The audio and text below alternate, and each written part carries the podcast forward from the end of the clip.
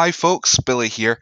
Just before we start the next episode of the Untitled Wrestling Podcast by SWN, I want to put out a quick thank you to the Patreon subscribers, Brent Carter and Daniel. Patreon.com slash ScottResNet has three levels to support SWN in the podcast and in all other projects. The £1 level is Sports Socks, and this garners our appreciation with a Twitter shout out and even a name drop here on the audio podcasts. £3, it's welcome which is a complicated name. And with that, you gain access to regular updates, archive content, and early access to the Untitled podcast, plus the video version also. Finally, our £5 level, Groundskeeper, gains you all of that, plus early access to the audio and video versions of the SWN podcast, sometimes weeks ahead of anyone else. That's patreon.com slash scottresnet.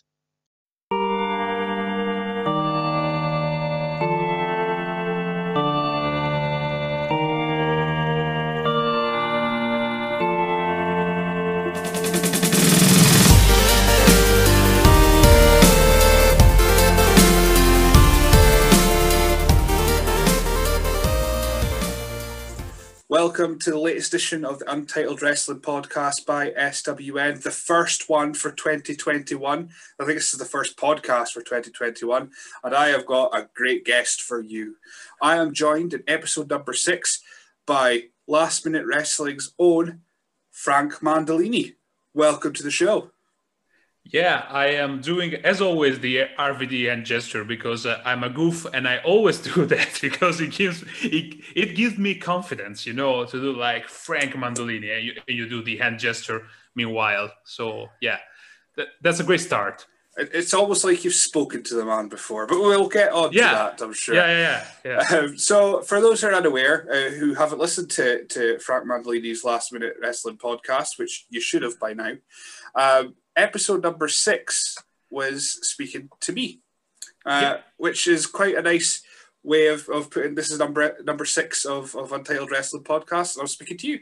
So how that's just that's just how it's worked out. It's uh, Billy Billy, we came full circle. I know it's it's very strange. I mean, um, you you I don't know how did I I think I contacted you. Maybe you're looking for people Yeah. to speak to, and and uh, I ended up. Um, well, Paxo, I suppose, was was got you into the look at the Patsy, got you into the Scottish Yes. wrestling scene, and I've kind of kind of thrusted you into the rest of it. Um, yeah. We'll go back to start though. How did you get into pro wrestling? Oh, that's a great question because I actually don't know the answer to it. uh, I, I've had I've had the chance to uh, talk a little bit about it uh, even on my podcast as well, uh, because mainly Italy had three three main periods of mainstream wrestling in national televi- television. Uh, the first time around was around like 1990, more or less. I was three years old back then, so I I recall something from television like uh, a yellow man or something like that, which probably was Hulk Hogan, and uh, and uh, yellow. I mean the, the color of the trunks, of course. I remember that vividly. Um, and uh, the Ultimate Warrior, I had uh, a figure, uh, an action figure of the Ultimate Warrior, uh, the one that you you pushed on the back and it did like a, like a gorilla press or something like that. Uh, it was a pretty common one, and uh, but I wouldn't say that my stardom, my fandom, sorry, started back there. I I have those memories, but like the nothing else basically. Nothing else for uh, close to 10 years when i had the chance to see a little bit of the late wcw was uh, on uh, the national tv in italy at that time. Uh, I, I remember uh, goldberg and i think bobby the brain heenan was there as well yeah, roughly around 99 2000 and but my true introduction to wrestling was a few years later in 2004 when uh, uh, immediately well okay that was during the summer but uh, and it's weird because during that summer i had the chance to see the royal rumble of 2004 which was in january as of course everybody knows and we, but we uh, don't know who won it. Nobody knows. Yeah, the man who shall not be named won it.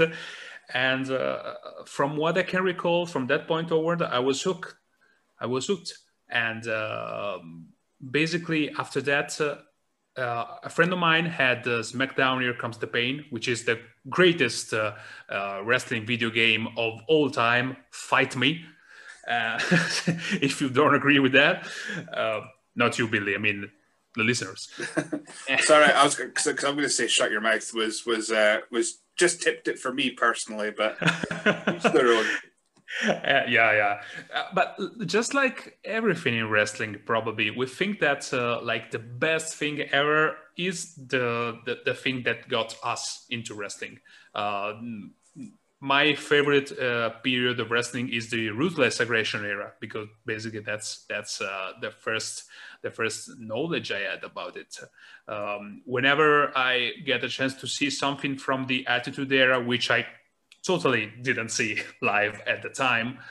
Um, to me, it's just ugh, it's kind of boring, actually, in my opinion.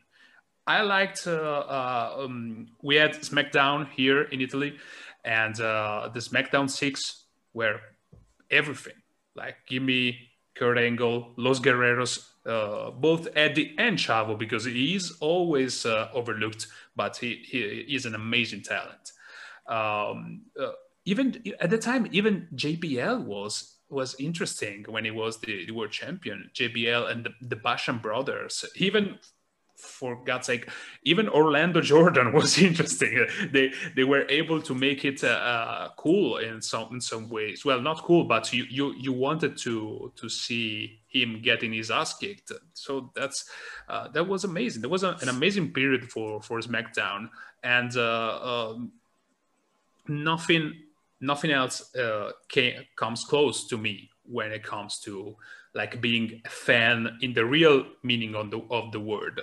Now I know much much more about wrestling than, than what I, what I knew back then. I appreciate many different aspects of uh, of, of wrestling. Uh, uh I, I I understand more the the technique that that goes on when uh, the two, two wrestlers have to put up a match, uh, the the the narrative standpoint of what they're trying to do.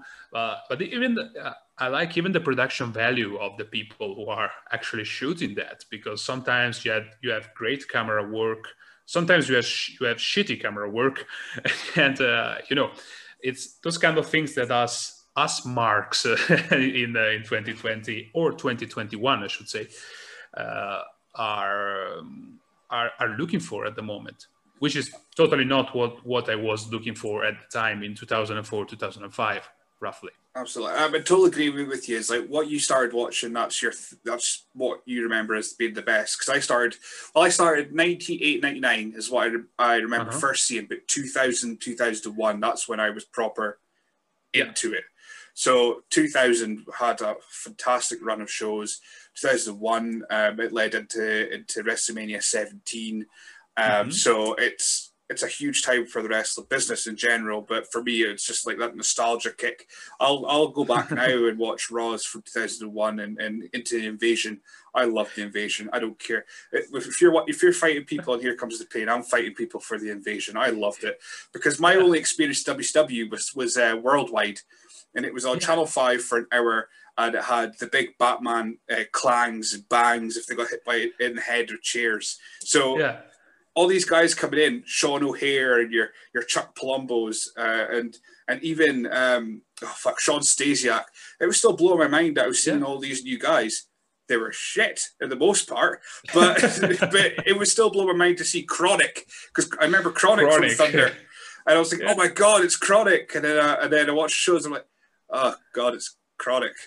but still, it's just that blew my mind. Uh, but yeah, SmackDown six, fantastic time for wrestling. Um, uh, even moving into that, just just into the, the just a little period afterwards. Like my first WWE show live was uh, uh-huh. 2006, so it was just after that, and it was DX and and Rated RKO and and yeah, uh, but it was it was still probably considered the ruthless aggression era, right? Say so, yeah. I think yeah so what would we say? I think since maybe eight or nine, it started yeah, moving to, to the PG. Yeah, yeah, yeah. I, I, I think it went PG in 2008, if I recall correctly. So, which is considered like, you know, the next era. And yeah, I, I would say root Ruthless Aggression is roughly from 2002 to 2008 ish. I, I, would say so. Yeah, I'm in agreement with you there. Um, so you went from from 2004. You're still watching wrestling now, of course. Uh, yeah. But who, so who are your favourites growing up there? You had SmackDown six. Was there anyone else that, that caught your eye? Any random ones like Tajiri? Oh yeah, yeah. I love Tajiri. I absolutely love Tajiri. Uh, there, there is there is a uh, uh, one of my favorite match of that era. Well, of course, basically all of my favorite matches of that era involve uh, a certain someone that should not be named. Uh, there there is a match not on SmackDown that was on Raw, and it was probably 2005, I think. Probably I don't know. No, well, probably too, late to, to 2004. Um, Tajiri against uh, the the man uh, that nobody can name anymore. Uh, that that was an amazing match. Was it the, was, the hardcore match? If I if I remember yes, off the top of my head, yeah, yeah, yeah. It yeah. was because I, I, was about to say that was I think a throwback to the ECW time. It was uh, probably uh, like uh, a couple of months before that, that they did the first one night stand, the first ECW one night stand. Yep. So so I correct myself, early 2005, probably. Uh, because they wanted to like reenact with some ECW originals, and both of them were. Uh, yeah, love Tajiri. He's the man. He's the man, totally. Now he's still killing it in in all Japan. He, uh, he is. We we still come back for the like the cruiserweight classic when that that was on. You're just thinking, yeah, how are yeah. you still doing that and still yeah. so well? Uh, yeah. But no, Tajiri is one of those. For, for me, I like underrated heroes. That's why one of my, my favorites. So I met Scotty G. Hotty. I blew my oh, mind. yeah. Because yeah. Scotty was one of he was my one of my guys growing up. Um, yeah, not just because so cool. he had the same birthday as me. Um, obviously different years. I'm a lot younger than him, but uh, same same day. Um, you know, you know, was the same birthday as me because, of course, I checked. because, yeah, you know who? Uh, the the poor late Ashley Massaro. Nice. She, she well, we, we nice, were born on, on this. We were born on the same on the same day. She she she was ten years older than me, if I if I recall correctly. But uh, I was a huge fan of her. For example, what what, what I was um, talking about before. Back then, nobody. Well, nobody. At least in my circle, no, nobody cared about work rate, uh, all, all, all this kind of bullshit that, that now divides a lot of wrestling fans, in my opinion. Um, and uh, uh, she was never the greatest worker, but she had a couple of intriguing storylines, and uh, they made they made that work. And uh, you don't have to be like uh, about the, the greatest uh, athlete in the ring. You have to be an elite storyteller, which is a whole different animal. Absolutely. If you if, if you compare, sorry if, if I jump like from different That's topics, right.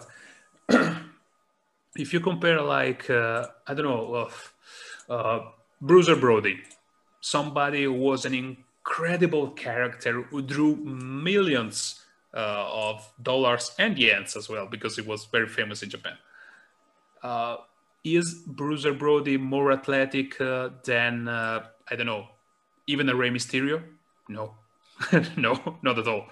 More athletic than Kenny Omega, the Young Bucks, uh, um, Kota Ibushi, Okada, uh, whoever you want to name. Of course not. Of course not. But that was not the point of of his his uh, persona. And that's that's what, what I feel today is missing in wrestling, which wasn't your question in, in at the that's, beginning. That's Sorry, absolutely fine. I, am actually totally again totally agree with you. We're gonna have a good time. We're totally agreeing with pretty much a lot oh, of things. Yeah. But uh, well, when you speak about I mean British wrestling, your two biggest stars are Big Daddy and Giant Haystacks. Yeah. they Yeah, fuck all. They had no moves. they just ran at each other for a bit. And one and yeah. then Haystacks fell out. Ninety thousand people going absolutely mental for it. And there was no wrestling. no there's just moments and moves. And I think that's I mean, again, we're gonna go all over the place, but uh that's always my, my criticism of NXT UK right now is oh, yeah. they have fantastic wrestlers, great wrestlers of all yes. over the world, uh, all over Europe, but they don't have that character. They don't have like uh, I mean, back NXT when it was like when it was kind of at its peak, had no way Jose Oh yeah. didn't have to wrestle much, but it was entertaining. Yeah. Had uh, Eric uh, uh, Bugenhausen, uh, was it Bugenhausen? He they did Yeah, the air guitar. yeah, yeah, they did the air guitar, yeah. He was there for two weeks. Best thing on the show, gone. There's, there Yeah. needs to be that, even though that there's no fans or anyone, there needs to be someone to grab the crowd from the TV, like Drew does, I think, even though Raw's ratings are. Oh yeah. But Drew looks into the camera. He brings the crowd with him at the same time. Uh, but yeah, so that's why I'm always like, oh, NXT should get. They should get Krieger, uh, who you've spoken to. They should get Lou King Sharp. They should get Grado. I mean, they probably wouldn't get Grado because Grado's like super busy everywhere. But Yeah. they need they need someone who's a character and will maybe make an arse of themselves, but will do it for Yes. the entertain, uh, entertaining entertainment in general. Um, yeah. So yeah, I, I don't think I've even answered the question I started asking you. So uh, look, well, but but whilst we still uh, we are still talking, so I, I want to I want to add add just a little thing that still doesn't answer your question, but who cares at this point, right? exactly. I think that something that uh, wrestling fans completely miss at this uh, in this era is that uh, every wrestler has to have its role, which it, it doesn't mean that you're a jobber, curtain jer- jerker, or a main eventer. It's simply different roles. For example, you name it. You you named Drew McIntyre. Is absolutely fantastic. He's been killing it through, throughout all of, of 2020 and of course even even before in his career but i'm talking in most recent times as a wwe champion. Is amazing. And uh, he has played his role to perfection. His role is that the guy who doesn't take any bullshit any crap he will kick your face in and he's not afraid to do that and he looks cool while doing it i mean that's amazing um, uh, on the contrary you have uh, somebody like I don't know Otis, which I'm I'm not a great fan of, but I think that he is another guy who understand understands his role, and he is playing it to perfection. Probably, you may not be. I mean, the public can, may not be super into it. I get it. I get why, why because uh, uh, somebody wants to cheer for the the superhero like uh, Drew, for example, because he's cool, he's a badass. Everybody wants to be that. But you need a moment of, of levity in the card as well, because a wrestling show is not about uh, being a super worker all the time. At least in my opinion, you have to have like those those flows, you know, the the, uh, the, the uh, different levels of intensity throughout the show, and uh, that that's something that uh, particularly in the last five years, I would say, sort of disappeared from um, from mainstream wrestling in general. Because if you think about it, at, at, the moment, like half of the wrestlers, their gimmick is to be a very great wrestler. That's their gimmick. Ricochet, what's please somebody tell me what's Ricochet's gimmick? Yeah, he's, he's just a very good wrestler. that's, he's, a, he, he's, a, he's an incredible talent, uh, but uh, yeah, in that in that uh, in that stage of WWE, you need to do something else. It's it's not only the the uh, the uh, athletic ability that counts. You have to be able to to insert yourself in something else. Exactly. Is, so when, when you were watching it, when when around about 2004, 2005, if you looked Yep. at any random card, you'd have you'd have your main eventers, of course. In 2005, you'd have Shawn Michaels, Triple H, um, at that point John Cena, and then you'd have just underneath them guys like Chris Jericho, uh, Edge, Eddie- Kane. Kane, Kane, yes, absolutely. And then you'd have guys like Hurricane. And you'd have Yeah. you'd have these exceptional characters down the bottom that are that are amazing. Um, I mean, I hated Eugene, but for what he was, he was an incredible character. He Um, was an incredible character. Yes. so you had all that going on. Then you had like Kurt Angle swinging in between, but it's just yeah, it's. I think for some reason, ruthless aggression doesn't get as much respect. I think it's because on the Raw side of things, it was due this Triple H uh, time of him overtaking yeah. everything. But the, the reign um, of terror, reign of terror, that's the words. Uh, but when you go back and watch it, there's a lot of good stuff. I, I liked Test during that time. Oh yeah, of all people. Yeah, Test because he was huge. I mean, well, for the wrong reasons, but he was huge. He was he was pretty decent in the ring. He had a character. Uh, he had the testicles. Uh, which I found yeah. hilarious because I was 15 and anything that was penis related was hilarious. I mean, I'm, I'm 30 now and I'd probably yeah. still laugh if I saw testicles yeah. on a t shirt. Me too. Me too, uh, totally. But yeah, so wrestling this now is missing, it's missing characters. And it, like we're saying with with uh, with people willing to make a tit of themselves, make, make an arse of themselves and and not be as serious um, and, and just go, um, I'm just here to entertain. I'm, I'm an alright wrestler. I'm, i can do the job if I need to. But Hulk Hogan could do arm bars and all the Fujiwara Japanese stuff. Did he have to? Did he? Fuck. He all he had to no. do was big boot and leg drop, and he was done. Yeah, and a lot of posing. Yeah, that's it. that's it. But uh, I mean, you you have to do what works with the crowd and and what specifically what the show needs. I mean, if you have the chance to play uh, in an uh, Oscar-winning uh, Hollywood movie, would you bitch if you're not the the protagonist or not? Or would you be happy to have uh, even like a small role? Uh, you say a couple of lines and that's it. I mean, you you will still brag that you were inside that movie, right? And uh, with wrestling, should be the same. It should be the same. You work for the the biggest company in the world, uh, you have to understand that there are different levels, different uh, characters playing, and you're just one of them, and you have to do your work to perfection. Exactly. Yes. And, and, and you got to be prepared. So I mean, it could yeah. be a case like, oh, I don't think I don't think people are prepared. Like Otis being the example you brought up of someone who's who's great at what he does. Again, not my particular cup of tea, which is strange because he's weird, and that's my usual my cup of tea. But uh, he's I don't think he was ready just to be that top bit, but he was just he was that weird. He was like hanging that line between he could, but I don't think he was nurtured enough to make it. I don't. I don't know. I'm, I'm, we're we're wildly off topic because I asked you who your favorite wrestlers were uh, when growing up, and, and this is how we've where we've gotten.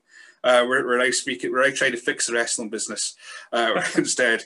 Um, Right. So when we first spoke, it was it was episode six of of your podcast.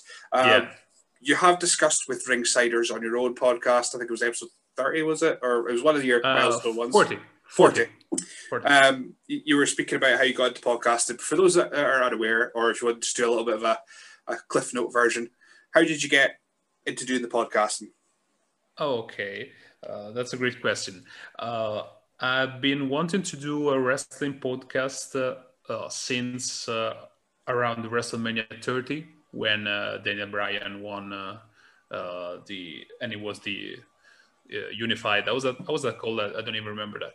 I mean, he won both both of the championships against Batista and Randy Orton, and I, have been wanting to do that, but I didn't know that it was possible to do that through a podcast because at the time I was thinking mainly about a YouTube uh, channel, but I didn't want to appear in front of the camera, which sort of I, I still don't want to do that uh, today as well. I mean, at least not not uh, uh, with uh, with the precision level that YouTube requires. Uh, I don't want to. I, I first of all, I don't have time to to spend editing massively uh, those videos because they have to be an incredibly high quality. You have to pace it um, each uh, like eight seconds. You have to change the setup of the camera. Well, it's it's too much work. Uh, so I didn't want to do the, the YouTube version, uh, but I always had this idea in the back of my mind. And uh, this year during the pandemic, two days before WrestleMania 36, so six years after I started thinking about that, I woke up and I said to my fiance, uh, which we was still sleeping probably, I woke up and I said, "Fuck it, I'm recording a podcast today." She was like, "What?" And I was like, "Yeah, I'm gonna do it." Okay, uh, uh, how are you gonna call it? Uh, this is pretty last minute, so is it's gonna be last minute wrestling podcast. That's that's it. That's yeah. That's how that's how it started. Which is a name that I hated uh, in the beginning, but now I started. It's growing on me, even because even because uh, a lot of the wrestling podcasts I see around have uh, wrestling related names like the I don't know uh, Turnbuckle, uh, the uh, uh, SmackDown versus Raw, or uh, the, the Hip Toss, or the DDT podcast, or, or, or something like that, you know. And uh, when I think about it, mine doesn't have a wrestling related name. I mean, last minute can be everything, right? so. Plus, that's the word wrestling, so so people know what what I'm talking about. But I kind of like it now. So, but yeah, that's that's uh, actually how it started, and uh, it's um, from a from a, a working perspective, it's uh, uh, a very good way to increase your your skills, especially if, like me, you work in communication, because it's uh, a tremendous medium at the moment uh, that as you know, of course, as well, uh, it's uh, growing uh, in a in a huge way all over the world, and uh, it has been actually the, the, the, I read a couple of articles about it. Uh, um, it has been uh, declared that podcasting was the the main medium of 2020 because. well, a lot of people were stuck in their, their homes and they started a podcast basically, just like me, just like I did. Yeah, I mean, I, well, I kind of st- dabbled again after after speaking to yourself. So for anyone that's watching or listening to this, it's Frank's fault. Um, but it, it, kind of, I, I dabbled in it before uh, previously, but I didn't know how to do it. Um, I, I, at times I had a little tape recorder and I was speaking to people on the phone, and I was just having the recorder next to the phone. Um, I would speak to people after shows, but I've, I've always felt like if I'm pestering you at a show you want to go, the wrestler wants to go home. I yeah. want to go home. So I'm only speaking to them for about five minutes. It just looks, sounds a bit shit. And interviewing and, and speaking to people, I mean, my, my job is customer services. I want to speak to people for as little as possible most of the time. So it, it, doing, just speaking to people, I've, I find very much outside my comfort zone. But after speaking to yourself, and I thought, you know what, I'll have a look into it. Zoom seems fairly straightforward to use. And then I did the first one with with Omar Mohammed. We spoke for half an hour. I asked only wrestling questions, and then it somehow spun off from there. Where I think the next episode was Kevin Williams, and there was a the, my, my dog decided to she wanted to play with the squeakiest toy in the world. An ice cream, our ice cream van turned up halfway through. Um, we end up getting into a very long conversation about dinosaurs, and I thought, right, okay, it's still going to be a wrestling podcast, but it's it's spinning out of control very quickly. So yeah. it's it's now just now just uh, now just what I do when my wife's working nights. So she she leaves for the day, and I'm like, right, I'm speaking to someone tonight, so they can they can deal with me if I'm if I spent the whole day bored, um, and just off my off my nut. So your first was your first interview was with Pax with Luca DePatsy, uh, Paxo. Yeah. Yes. Um, so I mean, that's always a, a I mean, a fellow Italian as well, which yes. is handy. How did how did uh, it get set up with you speaking to to Luca? We'll call him Luca. uh, you you mean uh, you you mean how how did they had the idea to to interview him or? Uh, well, how yeah how because your first few podcasts were reviews, weren't they? Reviews and previews yeah. and speaking yeah. about wrestling, and then you went into interviews. Um, so, yeah. how did you transition from just doing the reviews and then contacting Luca and setting up a, an interview? Oh, um, probably it was because of uh, of Twitter. Uh, I had uh, previously in my life, I had a Twitter account, a personal one that I almost never used, uh, and it and it lasted close to ten years. So, so in ten years, I had like I don't know 200 tweets or something like that Uh, so uh, I decided to to close it, to shut it down.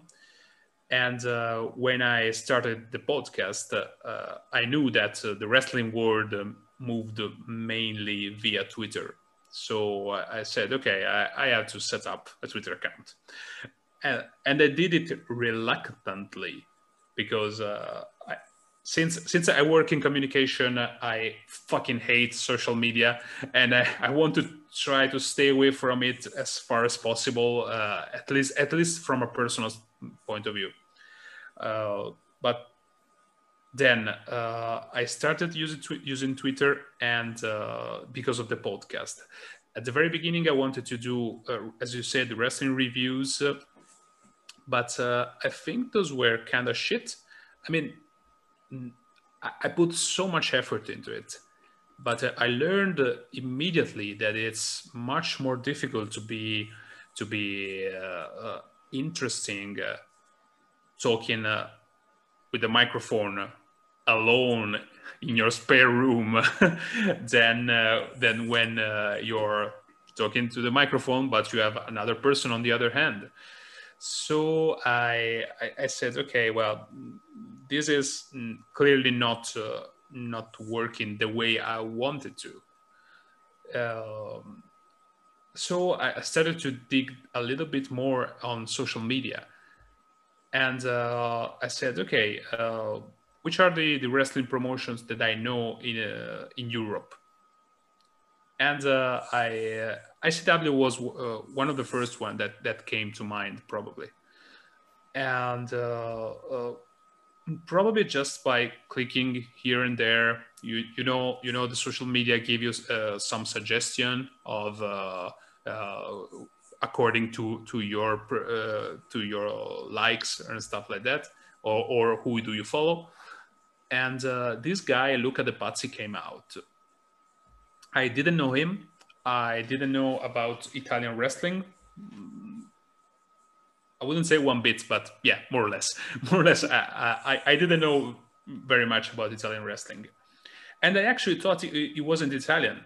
I thought it was a, a Scottish guy playing an Italian guy, and uh, uh, and I started following him, and I followed uh, uh Jokey as well, Ivyl, uh, his uh, his girlfriend, which is also a, an amazing wrestler which I didn't know, Absolutely. of course, yeah. which I did, which I didn't know at the time, and uh, uh, basically I I asked both of them to be in a in an interview to to to be a guest on the show, and I was like, uh, well, I just started this show, which is kind of crap, uh, but I wanted I, I would like to kind of improve it and start doing some interviews, uh, and uh, he was the, the quicker to to answer basically. That's why I, I got him uh, uh, before uh, before Jokey uh, no uh, in all seriousness that was a, a, blessing a total blessing. I am uh, Luca is probably one of one of, of the one of the person that I talk the most in my day-to-day life now nowadays. I I, I really found an, an important person for me and uh, he, he, he, he was the one that uh, basically me basically introduced me to both Italian and Scottish wrestling. Uh, well, of course, you did you did an amazing job as well because right next up there there was uh, there was the interview that we recorded, so uh, that that uh, helped me going even deeper into that. Um, yeah, I'll, I'll dive it if if anyone wants to speak to me about Scottish wrestling, I will just dive into a rabbit hole. So that's why yeah, I thought yeah. I, will make my own podcast instead. That's probably safer. yeah, and, and, you were you were also also so so important because uh, you not only you mentioned a few a few wrestlers that you that you already liked. Uh, um, for example, uh, Sarah Marie Taylor is that correct name? Yeah. Okay perfect. Uh, sorry, because I, I I am awful with names, so, so I, I hope I, I get uh, the names right.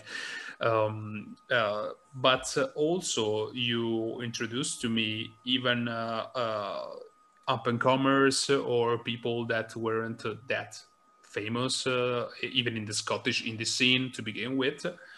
And I had the chance to to to see uh, some of those talents to interview them, and uh, that w- that was amazing because it was uh, even I don't know another degree uh, further uh, to to analyze the the indie wrestling uh, in Europe. Of course, it, it, wasn't just the biggest federations that already are existing in Europe. Also, other ones. Uh, for example, you, you told me about WrestleZone, which I, I, I, remember. Uh, I, che- I checked their their YouTube. I checked a few matches. That, that was fun. That was that was interesting to know to know a little more. I don't know if I if I answered your question, but, no idea. Uh, but it's, it's fine. Uh, so, how, what's your, what's your process for for doing an interview? Because I know when I started, I mean, I've I've got uh, I've got an approximate knowledge of pretty much most of Scottish wrestling, as I know just about yeah. enough to get by. Um, so I didn't write notes, which was a stupid idea. I didn't write any notes. I had nothing at all. I had a blank bit of paper just in case they had mentioned something. Oh, don't mention so and so. That's fine. I'll write that down. Um, it took to my interview with uh, Sarah May Taylor, who you mentioned, which is yep. Um, I interviewed her and I just bombed it. She was fantastic. She was lovely. She answered my questions. But as soon as I started speaking to her, my mind just went gone. i had nothing in my head. And from that point onwards, I, I, I even for yourself, I've got four bullet points that's enough for me. At least I have something to go with. Yeah. Before I had yeah. nothing. So what's what's your process? I mean, speak, especially when you're speaking to guys like Luca, uh, like Ian Skinner, who, who has a question, which we'll we'll get to in a second. Um, mm-hmm. What's your process with with getting your information uh, to speak to these people? I don't.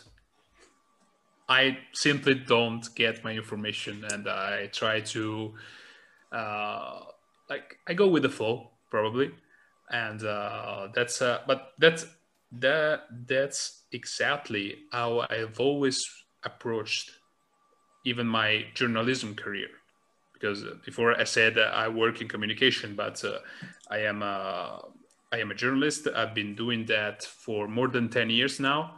I trained both in Italy and in England. Um, and if you're wondering, no, that's that's not why I speak English so well for an Italian, but uh, uh, basically, uh, e- even in journalism, I never prepare before before an interview. I had the chance to interview very important politicians, uh, um, singers, uh, actors, uh, stuff like that. Never once I prepared the question beforehand I, I I don't know if it's a gift or or or if it's uh, or if I'm just stupid for not doing my researches. I mean, I do my researches. I know I know I generally I know the people uh, at least a little bit uh, about what they they they are doing in their life because that that's what you got to do. But I feel that especially in podcasting, I feel that uh, whatever comes naturally, even if it's not probably the best road that you could take. Uh, it's it's much better. It sounds better. It sounds more natural, and uh, the listener will will hear that. That's why I generally don't prepare don't prepare anything. Not not even one of my interviews had uh, had like bullet points or like uh, the questions were like handed beforehand to the to the people I was uh, interviewing. I suppose that being that for especially for your podcast, and that, will be down to your experience. Then I mean, you've done it for yeah. ten years. Mean, you said you've done it right from the start. You didn't do any notes, but at this point, you're thinking ten years down the line, you must be pretty good at it of just going on the fly. I mean, for myself, I properly only started podcasting this year. So, I mean, even my interviews, if you read, if you go to the website they are fairly generic questions because I'm just like it's just not. I'm not naturally a speaking person. That's why I like Zoom because oh yeah, if the conversation's over, I just hit end of conversation and I'm gone. If it's real life, if I'm speaking to someone face to face, it gets awkward very quickly because I just like I just like having a minute to think.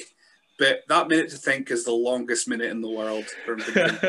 One thing on our question, but like with Zoom, I can act like an absolute tit, and at the end of the day, we're not face to face, so Oh, yeah. it, it, it works. It's fine. It works in my head. I don't know if it actually works in real life. If anyone's just watching these or listening to these, going, he's a bit, Yeah, he's yeah, a bit it scatterbrain. he's a bit of a scatterbrain. Um, so for your, we'll go back. To, we'll speak about Ian Skinner for a second, just because he's the first one that we put in a question. Um, but his question was just, how did you find out about him? So how did you Oh, find yeah. out about Ian Skinner? Think we Yeah, know, I- but answer it. I, yeah, yeah, yeah, yeah. That, that's a very famous story. I scouted him when he was five years old. I I was uh, at his uh, kindergarten where where he was uh, doing some flips and kicks to the other children, and that's how I said, okay, let's uh, let's interview this guy like some twenty years down the line. That's that's basically what I did. Is that the answer you were you you were waiting for? I mean, Is that the answer? It's, it's nice to know there was someone else in the same day. I don't feel so creepy now when I was watching a five year old doing flips and kicks. no, no, no, no, no. Well, uh, some some guy named Billy Strachan from the Scottish Wrestling Network uh, told me about Ian Skinner to keep an eye on him because he was doing uh, amazing things not only in the ring but also on social media. Was very entertaining, and I agree. Ian Skinner is very entertaining on social media as well. So that's uh, that's how I got to know about him. But with that being said, as I always say, in 10 years' time, I will brag that I discovered him and, and I will deny this story. I will deny. Yeah, Ian Skinner, for I mean, he's so much younger than me. When I interviewed him, he just made me feel old. Uh, he didn't mean to, but just with all these memes and references, I just I was just sitting there going, I have no idea what you're on about. And he, he, he contacted me going, Oh, let's do a second one. I'm just like, Yeah, sure. I have no idea what you're going to speak about though, because it'll be all the the young people things, and I'll be sitting there going, I don't know what you're speaking about. I don't. I just don't. But anyway, right. So yeah, Ian Skinner. There, there's your there's your shout out. There's your story. I'm sure you're listening. Uh, sign up to the Patreon. You can see see the video. Uh, right. So so uh, go to the other questions. We'll we'll pick and choose. Oh, hang on. Brody Adler's asked, "How did you find out about Ian Skinner?" So that's that's fine. That's that one. That's that Already one answered that. Yeah, so that's fine. Um, so another one, you haven't actually interviewed him directly, but Brent Carter, you have quite a. I was speaking about your social Yeah. media presence. You said you Yeah. did, you hated it. You hated social Yeah. media. Yeah. You're very good at the Twitter. You're, you're very good at engaging people in conversation. So again, that's that's just your background for communications. I'm guessing. Just you, it's it's a skill that you're you're uh, you're you're stuck with, unfortunately. Uh, just being good at yeah, socializing. yeah, that's my my uh, Your burden. I- my burden. Yeah, exactly. I, I'm damned to be good at that. No, well, uh, with, Twitter is a strange animal. I, I discovered that. Uh, uh, a lot of it, a lot of it is uh, connected to circumstances. I mean, you have to pick really the exact moment to send out a tweet. the same tweet uh, can be very difficult, very different from morning to noon or to the evening. Like uh, you have to pick the exact same time, and if you really don't give a fuck about what you're saying, because that's that's an, another secret. You don't have to give a fuck. Every ti every time you try and think about the perfect tweet, that will never work. At least in my in my in my experience, that really rarely worked. And and if it worked, it worked much less than when uh, than than the other time that you just said, "Oh fuck it, I just write it. I just tweet it." And uh, really, if you don't give a fuck, if you stop caring, Twitter will work. That's that's weird to say, you know, but in my opinion, that's that's exactly what's going on. I know, and you can't really be down about it as well. I mean, I, I personally made myself absolutely end myself on a, a joke about AJ Styles that I got nothing, got no likes, got no retweets, and I was like, fuck it. I have said that out because it made me laugh, and it was just a flat Earth joke about AJ Styles uh, res- uh, wrestling. Uh, he's wrestled across the world and beating everyone, and for me, I was a flat Earth joke. I thought that's fucking hilarious. No likes. But ah, you don't know comedy Twitter. Fuck you. uh, but no, I, I like to just put out little tweets now during the Thunderdome shows and, and pay per views because yeah, for, for the same reason, fuck it, one of them will be one of them will Yeah. catch fire. Hopefully, uh, Yeah. pardon the pun because we've just watched I've just watched TLC, so that's yeah, yeah. So someone catched fire, definitely. oh, that was yeah that was that was a weird day. That was a weird night. um, right. Anyway, I was I was getting to a question by Brent Carter.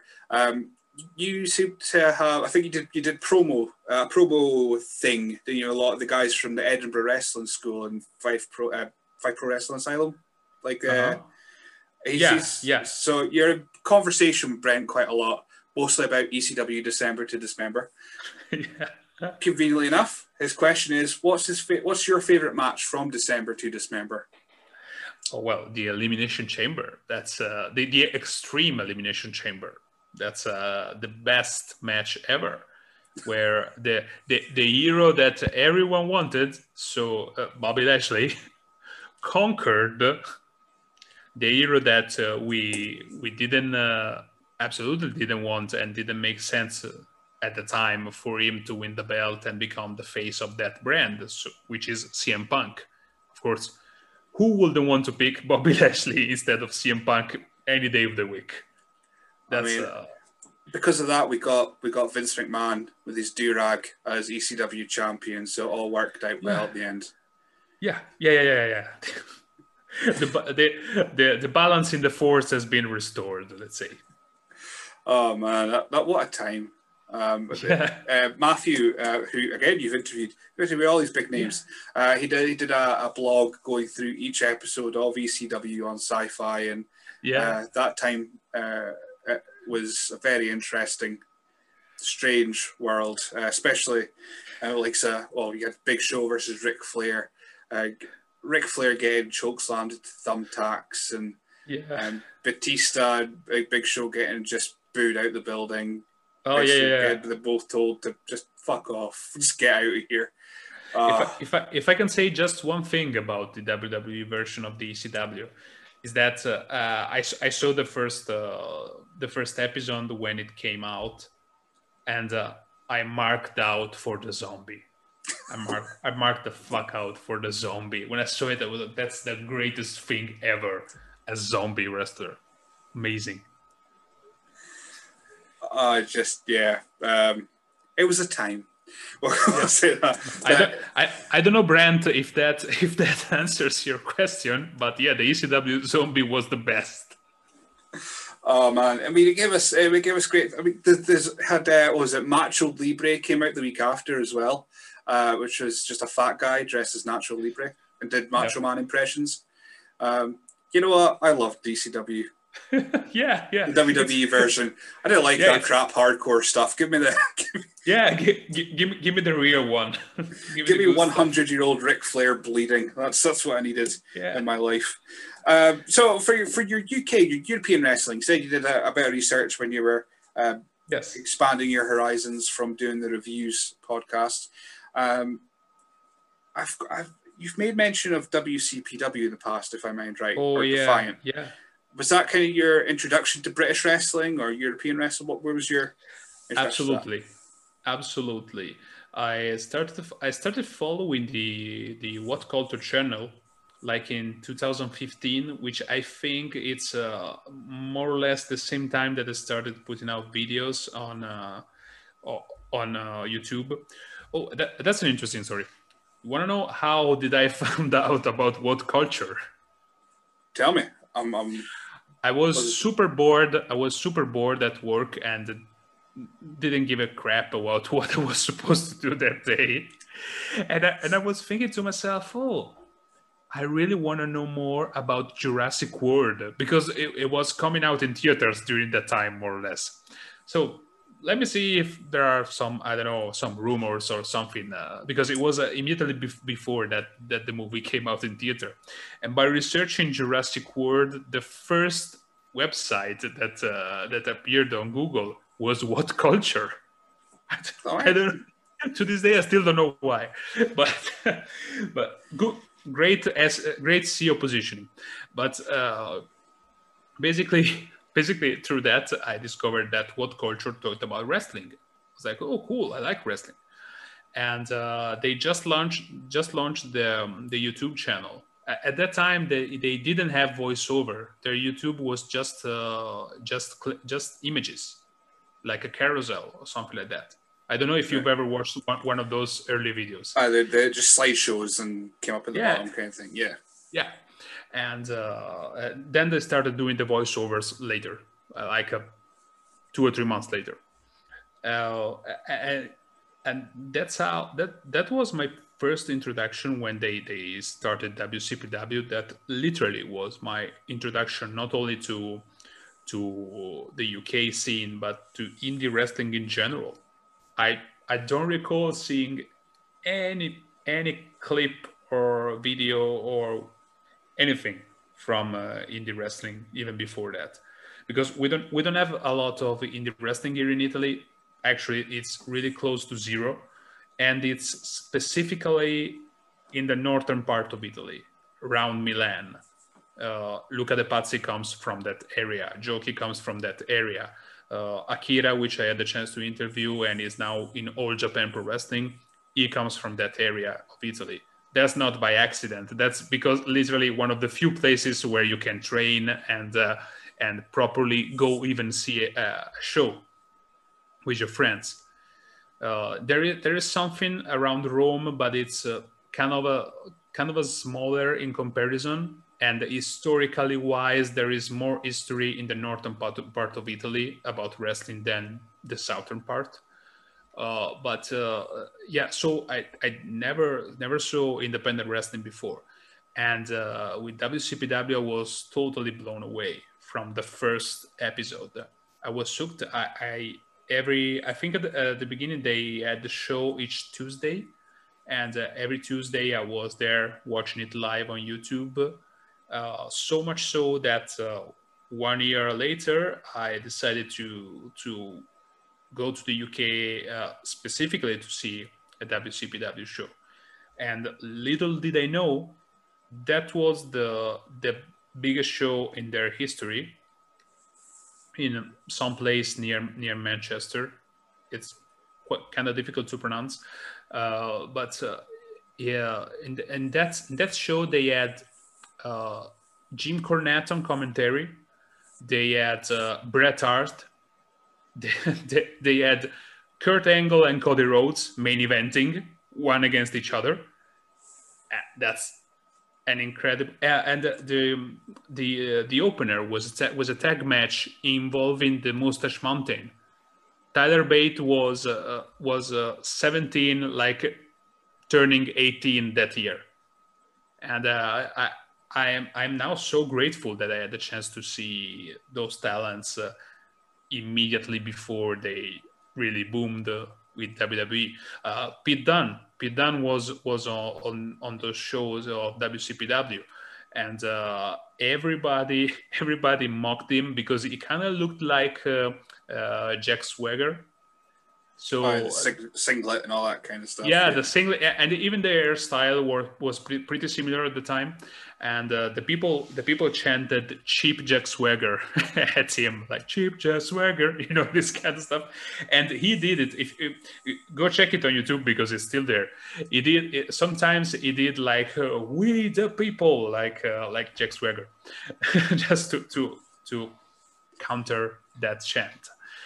Uh, so yeah, I would say I would say definitely that was my introduction, and that's why I also uh, I also like wanted to to follow uh, the careers of many of the wrestlers that were prominent in that promotion. One of which is the guy that you have on your shirt, Joe Hendry. So uh, that that's that's why I I followed this career and I really really wanted to interview him. That was one one of the interviews that uh, I am more proud of at the moment. Absolutely, it's just one of those super charismatic guys. Uh, but just finishing off WCW, uh, WCPW stuff, not WCW. Yes. That's, that's where we started. Uh, WCPW stuff. um, so yeah, any of the so you saw the indie guys before they were in NXT UK and that. Was there any particular favourites. Didn't have to be didn't have to be ones that went on to be a big name. Maybe Uh, I was going to say Joseph Conners, but that, that seems really mean to Joseph Conners when I say like that. But uh, guys that might not be on as many people's radars. Was there anyone that, that caught your eye? Uh, there is uh, one guy called Liam Slater that uh, I actually didn't hear of afterwards. Uh, I think I, I, saw I saw him on Twitter. I think he is is like a personal trainer at the moment. I don't think he wrestles anymore. But he was in a tag team with Johnny Moss. Johnny Moss at the moment is a veteran of the, of the UK in the scene that I think you may be familiar with him. And Johnny Moss uh, is now one of the trainers at NXT America. He is one, one of the head trainers there. And uh, he was in a tag team with this guy called Liam Slater. He had a sort of a mini push uh, in, well, more than mini. He had, he had a push, a proper push in uh, in WCPW. He, def- he defeated Zack Sabre Jr. Just just to give you an impression of, of what they, they were trying to build this guy and I think he got injured and uh, missed like uh, most of the second part of the life of WCPW when they rebranded as Defiant. Uh, I think he got lost in the shuffle afterwards. I, I have no idea if he still wrestles. So do, do you?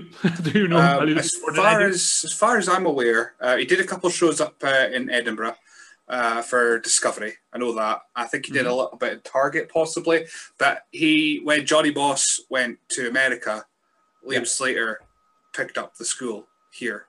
I think okay. that's that's what happened. I could be totally wrong. I could just be uh, hearing whispers and what have you, but I'm, I'm thinking that's what happened. So uh, possibly that's why he's well at the moment he's a PT because there's no wrestling training yeah. available. We can't do it.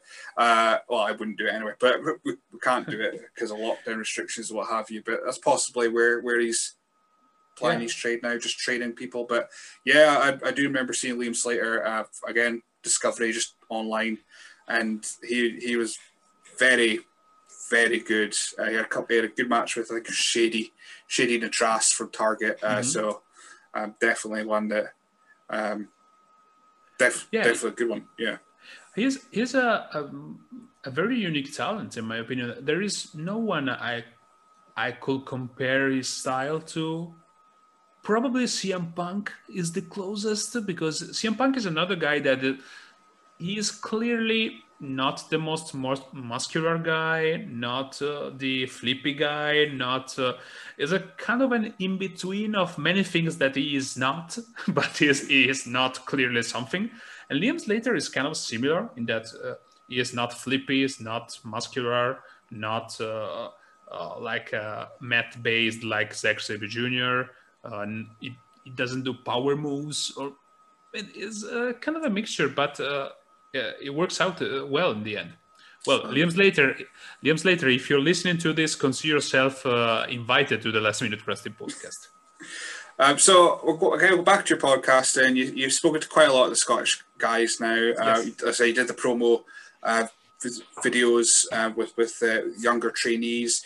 Um, you spoke to myself. You spoke to, to Luca and Joki, who yes. were were, were uh, in shared custody of with with Italy.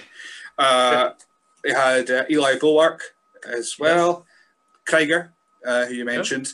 Uh, just for, for future, if you're trying to remember how to say his name, he had a T-shirt called "Eye of the Krieger," and that's how I remember it. Oh, uh, okay, because there's yeah. like "Eye of the Tiger," "Eye of the Krieger." Yes. Uh, it actually popped up on his timeline today. I think he was ripping his own T-shirts uh, and "Eye of the Krieger." I was like, "That's yeah. how that's how you say it." Um, so you're really immersed into Scottish wrestling. Brody Adler's got a question, which I think you've pretty much answered, but still want to give her yeah. a bit of a shout for it. So she said, being based in Italy, uh, what brought about your passion for Scot- the Scottish scene in particular, and do you have any favourite Scottish matches? Well, uh, the passion for the Scottish scene, uh, for the Scottish scene, as I said, uh, uh well, I, I, had the chance to start right from the bat with Luca De Pazzi and you, so that was what got me into.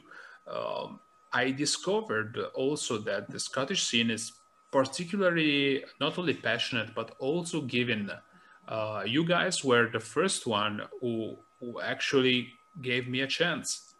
I, I, mean that that means a lot for me uh, because uh, I wouldn't imagine to have uh, an audience at all.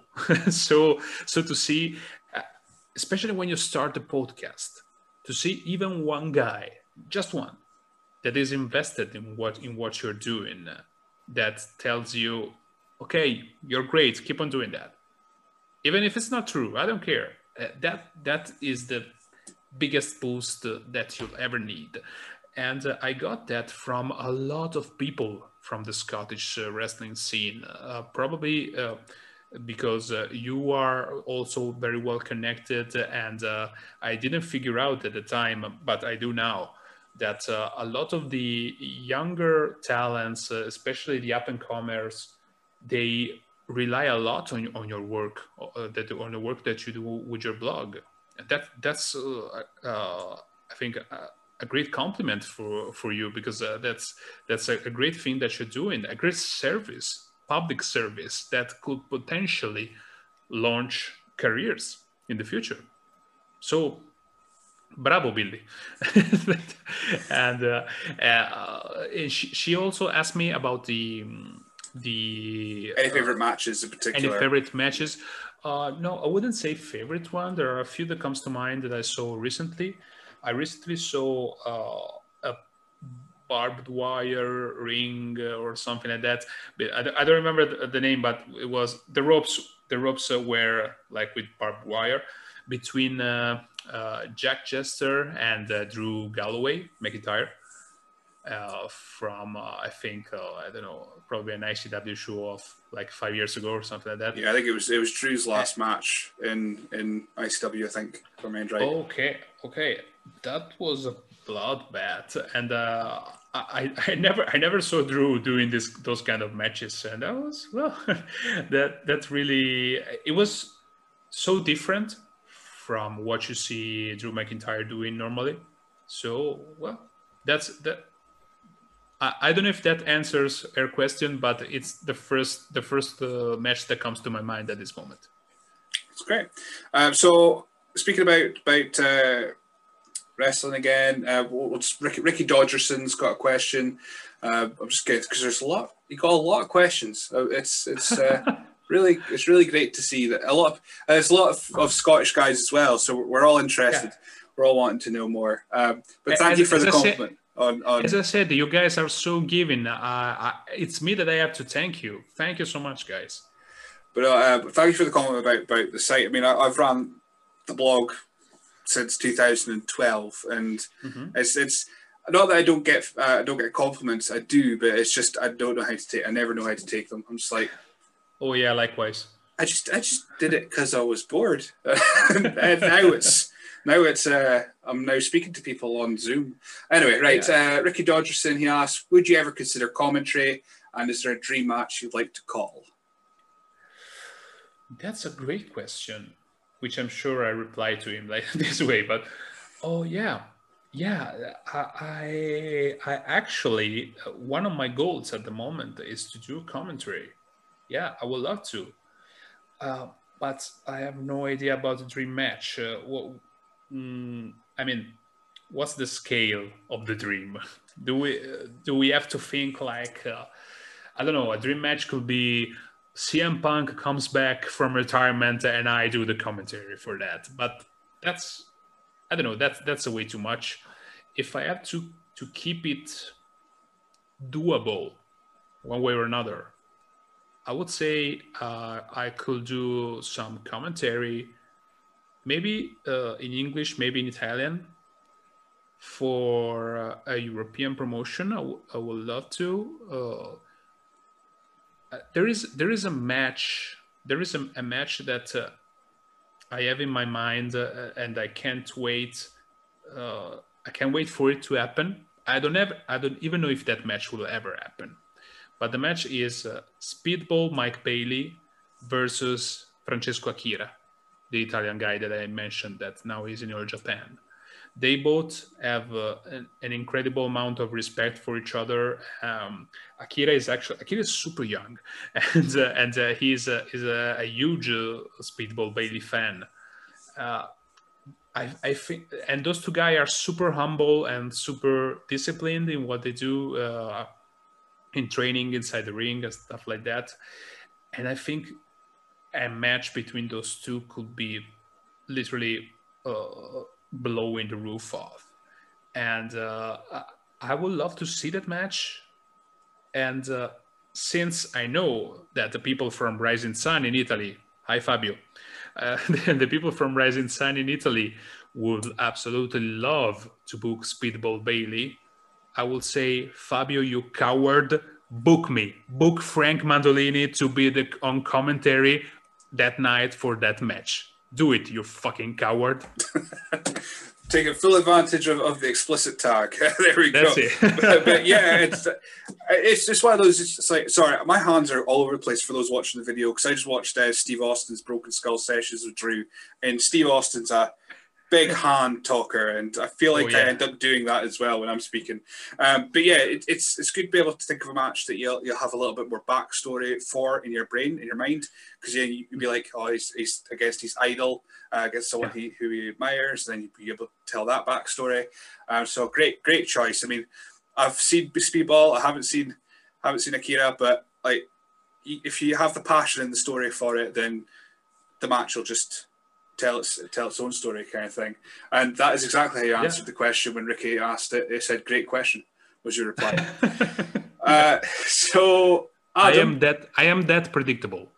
uh, Adam asked at the Adam Dyer. He asked, "How did you get such a winning smile?" Oh, yeah. And uh, as I answered, there's a nice story to it.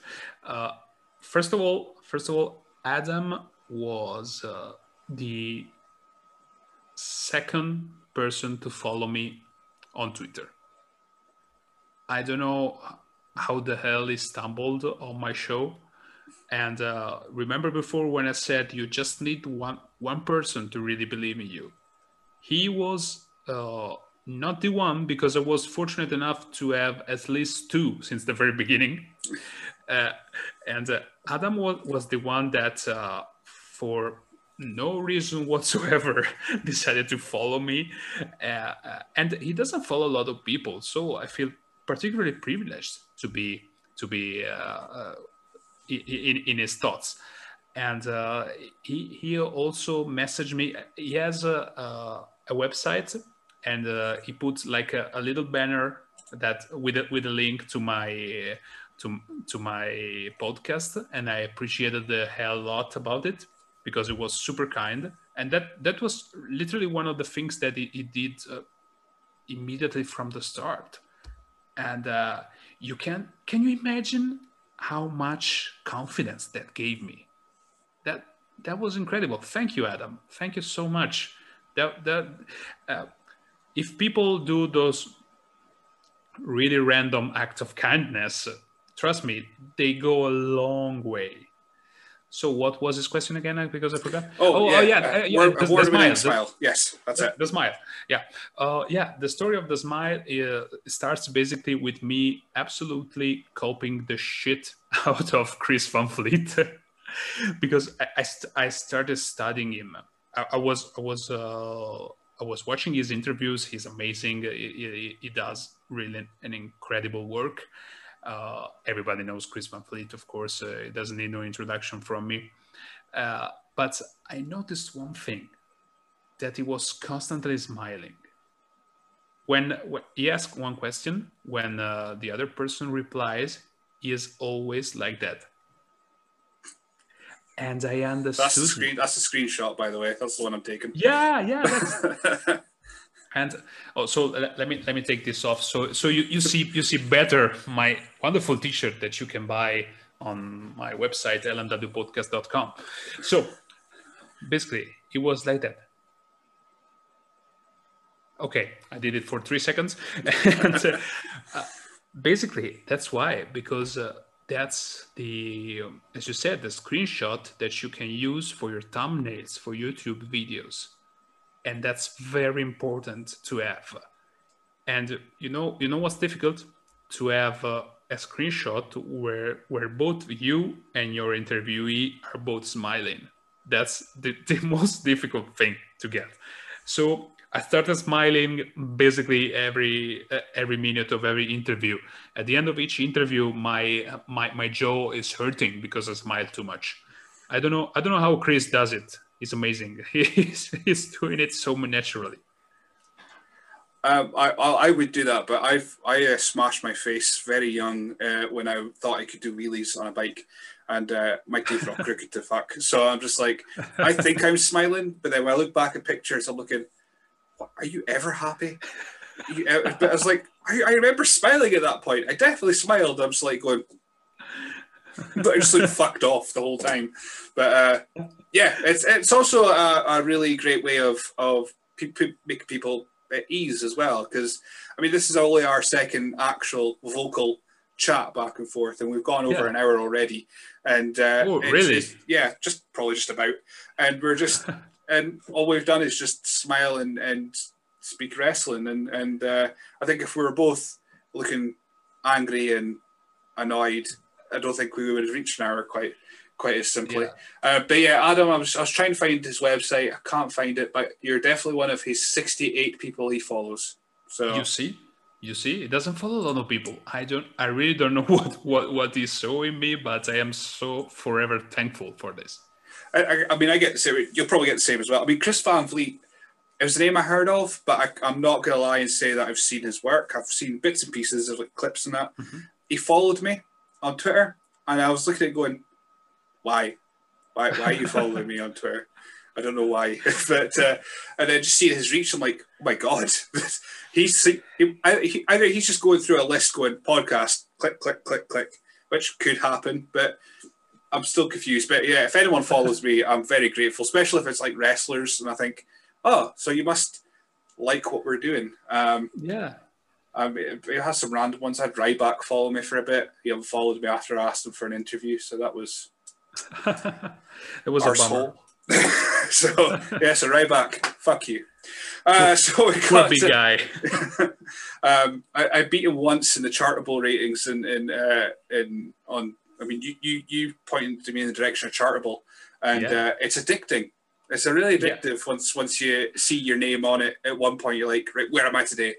And I Yes, beat. Ryback's podcast once, and I was like, yeah, fuck you, Ryback. Yeah, just just like just like uh, just like every fucking analytics. That's why it's social media. That's just like every fucking analytics, when you start looking into it, it's fucking addictive. I I got addicted uh, to Chartable uh, through uh, another podcaster, an Italian podcaster friend of mine. Uh, he pointed me towards that direction as well. Uh, but now now I can say uh, I'm uh, healing. I'm not. Uh, the addiction is not over yet, but I'm getting there. I'm I'm watching way less the analytics uh, from Chartable. That's what I mean. I, I find I, I do check once a day just just to make sure I'm beating Ryback, uh, and then just and then I just leave it for the day. But yeah, it can be. It's very easy to be uh, to get bogged down in the analytics, like you say, when Yeah. really you just want to enjoy what you're doing. Because I mean, speaking of your guests, I mean, I, I'm wearing the Joe Hendry T-shirt. Uh, that was a, a huge get, especially when you you watch WCPW growing up or growing up Growing up, growing up. Uh, but when, when you watched WCW, he was of course uh, uh, he grew in that company to really to I, I would say I think he would say himself WCW WCPW was a really important time Yeah. for him to grow. Um, so how was it? What was it like speaking to Joe? I mean, you can hear the interview if people are, are wanting to listen. They should. It's a really great interview. Uh, but where was there any nerves, or were you just like, oh, it's just another day? I've got no notes. Fuck it. I'm going to speak to Joe Hendry for a bit. I had I had no notes as usual. Uh, no, well, uh, that was, if I am not mistaken, that was the first interview I did through a PR, because uh, when you for the aspiring podcasters listening to us, when you interview someone uh, uh, signed to a big company, you usually don't go just blind tagging them on, on Twitter saying, "Hey, can you come to, to my show?" Well, I did that to Rob Van Dam and it worked, but that's another story. Uh, so uh, uh, basically, because Rob Van Dam doesn't give a fuck, so that, that's that, that's why that worked. But uh, for an up and comer like Joe, it may not work. So um, you have to ask permission to the company. If you want to interview the WWE champion, you have to ask the WWE. You, you just you don't just tag him on on the on the post. Uh, uh, same thing with with Joe. It was the first time that I asked uh, the ROH uh, for an interview. and uh, I I said uh, first of all uh, that's that's an advice I, I, would like to give to everybody. Whenever you approach somebody, it, it doesn't have to be only wrestling.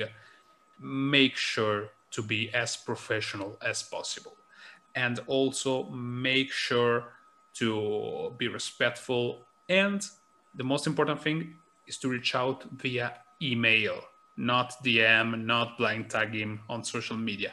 Email, old-fashioned email. That works better. People will people will take you more seriously if you do that. And uh, uh, I was very professional with uh, with both the PR person that I spoke to and Joe uh, in the leading up to our conversation.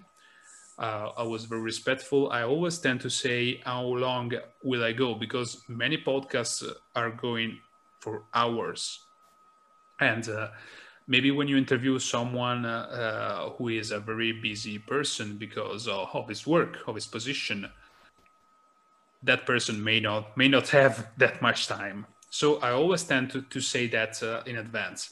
I say, okay, uh, generally my interviews are like 30 to 40 minutes and uh, uh, the the PR guy was was fantastic. Joe replied to me uh, when we set up the interview. He replied to me saying, "Okay, you got 30 minutes." Was like so. Off from the start, I was like, "Okay, I have to keep it very concise, very professional, very straight to the point." But that's like many things in life.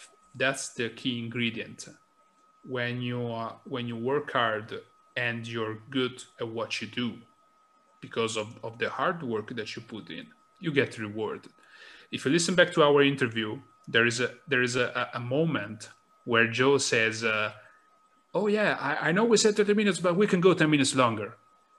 That's the most beautiful part of the, of the interview if you ask me. I mean people people will not care but uh, when you have when you have a professional like he is uh, enjoying he, w- he was enjoying our chat so much so that he said uh, okay i give you 10 more minutes that was uh, the uh, the greatest satisfaction professionally speaking that i could have yeah i mean i've, I've had the absolute pleasure of meeting joe at shows before and he's uh, he's I mean, you hear him on his own podcast uh, with with Dave Conrad, and uh, he's always hustling. He's very much he knows what he wants, and he's going to do what he can to get it. Um, but uh, when I, uh, last time I saw him was was in Aberdeen, and I, I just went up to him and went, "Well, I didn't have any money on me, so I couldn't buy anything." But I was just like, "I really enjoy your podcast.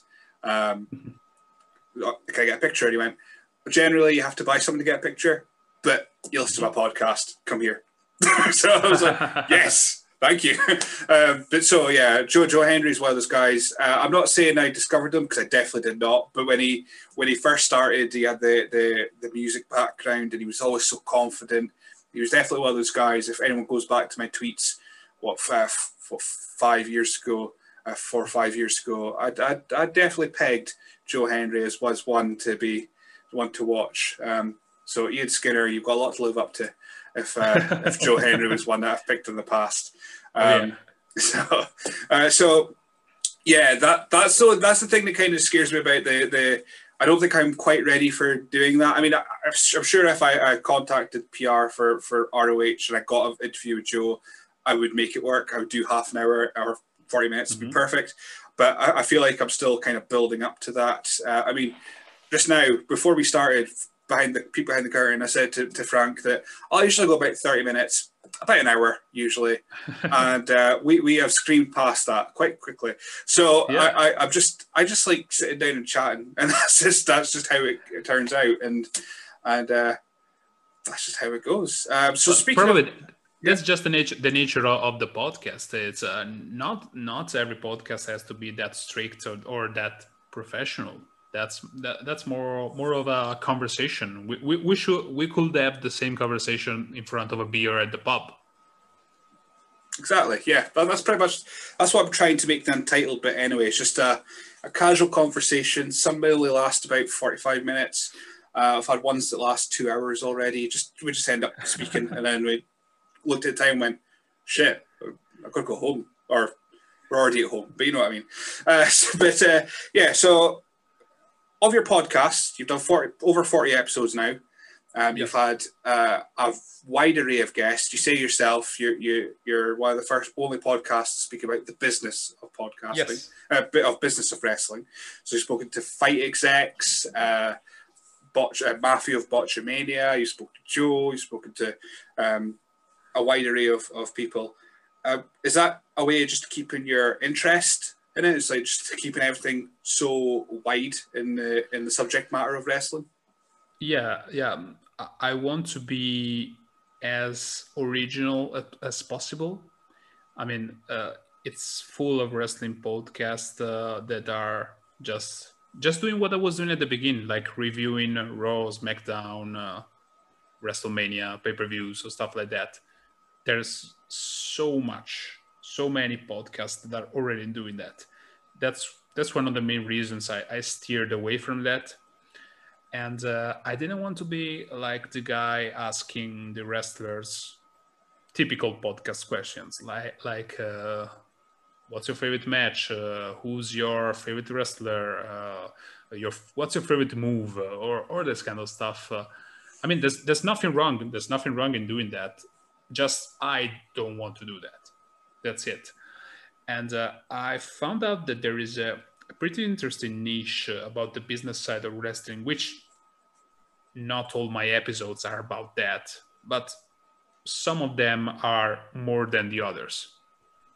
Uh, and uh, that's that's a niche that uh, I'm particularly interested in because, uh, as I said multiple times in this conversation, that's what I do for a living, basically uh, working in communication, which which means marketing, which means analyzing data, which means doing this this kind of stuff. Um, wrestling, the wrestling industry makes billions of profits all over the world each year. So it's clearly a huge business. The WWE YouTube channel is the third or fourth, if I'm not mistaken, most viewed YouTube channel. That's an incredible accomplishment. YouTube is bigger than Google. I mean, I know that YouTube belongs to Google, but uh, YouTube is now the biggest uh, um, search engine in the world. People go there before going to search something on Google. That's amazing. And if if something that relates to wrestling is number three on that mammoth of a of a of a search engine, that's incredible. That's clearly some business in it that's why I wanted to, and I, I don't see a lot of a lot of podcasts about that part. I think I'm still trying to find my my foot because it's it's not that easy.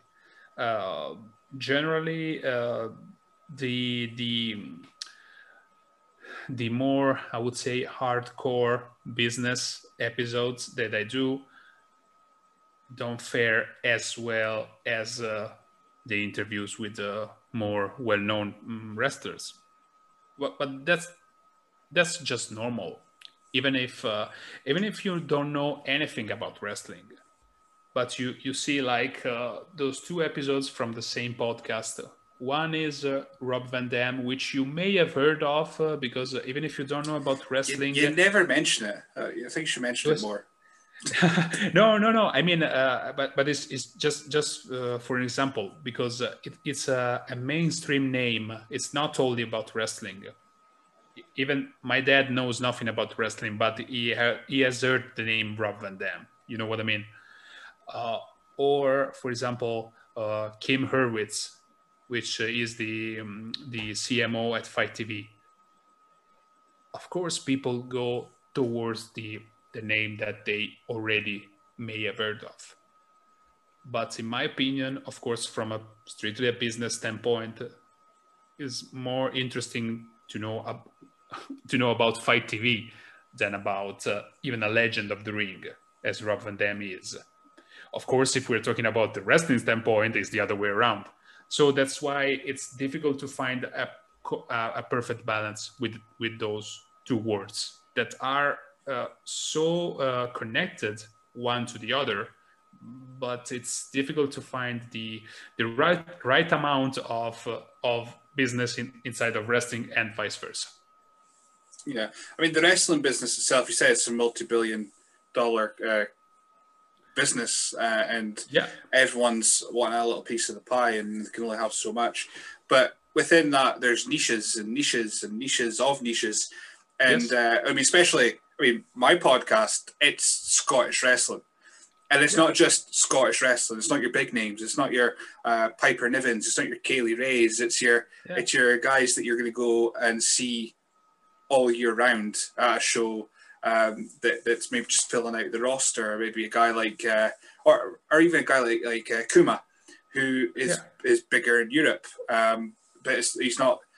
You're not. You, you- he's not going to be your in your first ten names of wrestlers that you could think of. So yes it's all about finding that balance, I suppose. And uh, I mean, my, my listening figures, some of them are fantastic, some are just not as great, but for me, I'm still enjoying it. So as long as, as people are are uh, giving it a chance, at least for a couple of minutes uh, out of their day, then I'll keep pestering wrestlers until they until they tell me to stop. Um, yeah I've got one more question from from the, the Twitter sphere. I have to make sure Yes. I definitely got it.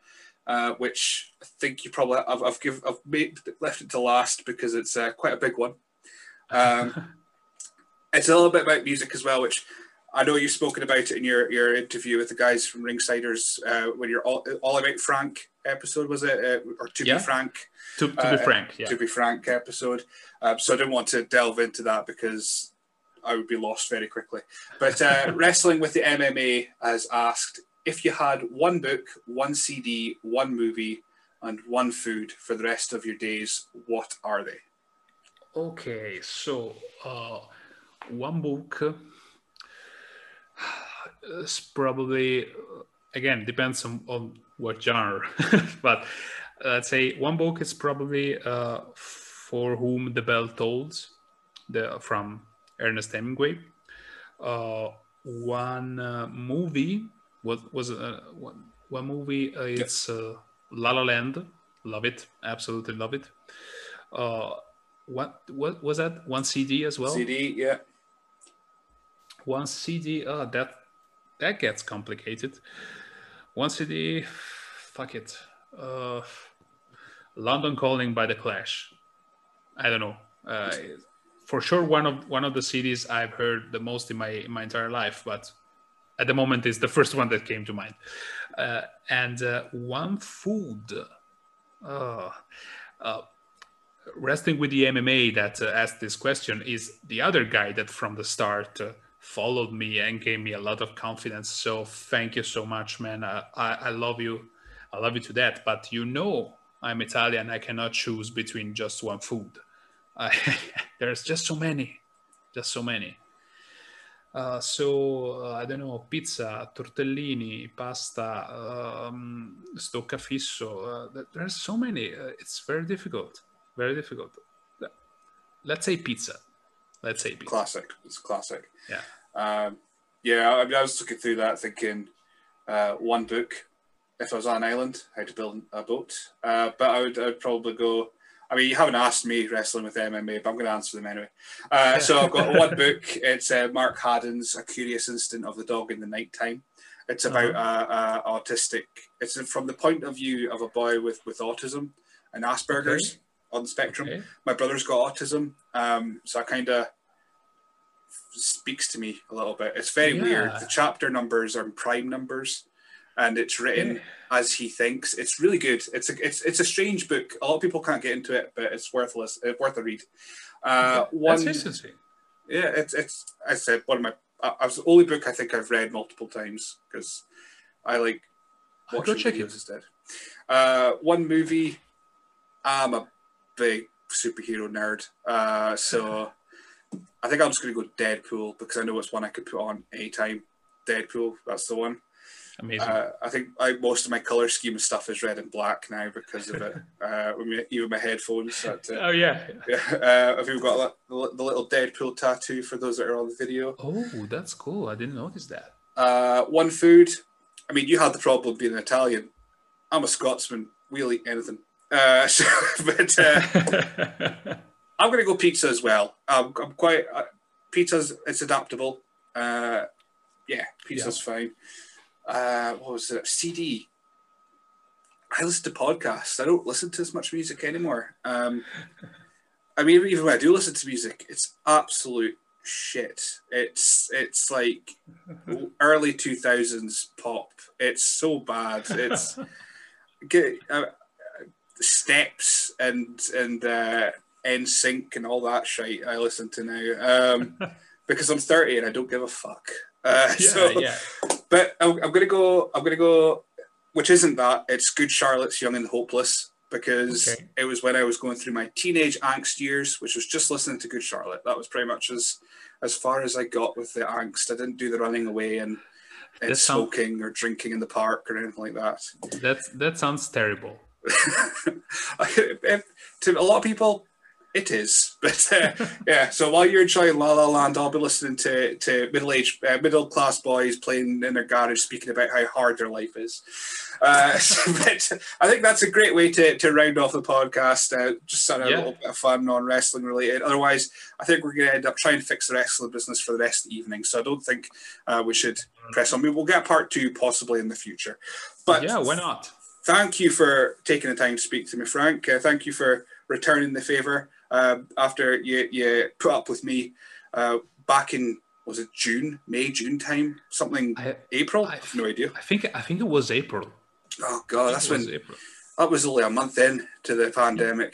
That's, I was, it's been so long. Um, Yeah. But yeah, thank you for for joining me. Um, I'm so look forward to chatting again. Uh, but for anyone who's aware or who wants to know more about you, I know you've got all the links handy. Where can people find you?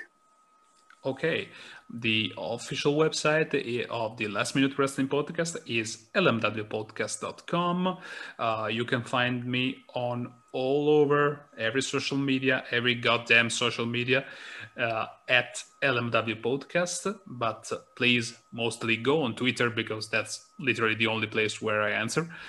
and uh, and uh, well, um, there is a, a Patreon page, patreon.com slash forward and LMW podcast. So far, I have only one Patreon, which is one of my best friend, uh, and uh, it's very fun. It's very fun with Patreon because they pay you a beer basically, and what they get is a coffee. It's a you know taxation, this kind of stuff. Yeah. But so far, I only have one patron, and he's one of my best friends. So please, uh, uh, if you want to help out, go and become a patron. Uh, and uh, yeah, and most of all, you can find me in your hearts. Before we go, just before we go, you put out on Twitter one of your favorite belt designs, and Yes. I just want to let me show you this. Oh, that's an absolute beaut. Uh, that's the the ruthless aggression here at WWE title. Yeah. that's that's the most beautiful, undoubtedly the most beautiful WWE title design ever. It's it's it's so intricate. It's even got the McMahon family seal and everything. It's amazing. Anyway, right before we go into that subject, thank you for watching and listening to the Untitled Wrestling podcast by SWN. Uh, I have been Billy. It's the first time I've done an outro, but thank you for for listening. Have a good Thank you for having me. Bye.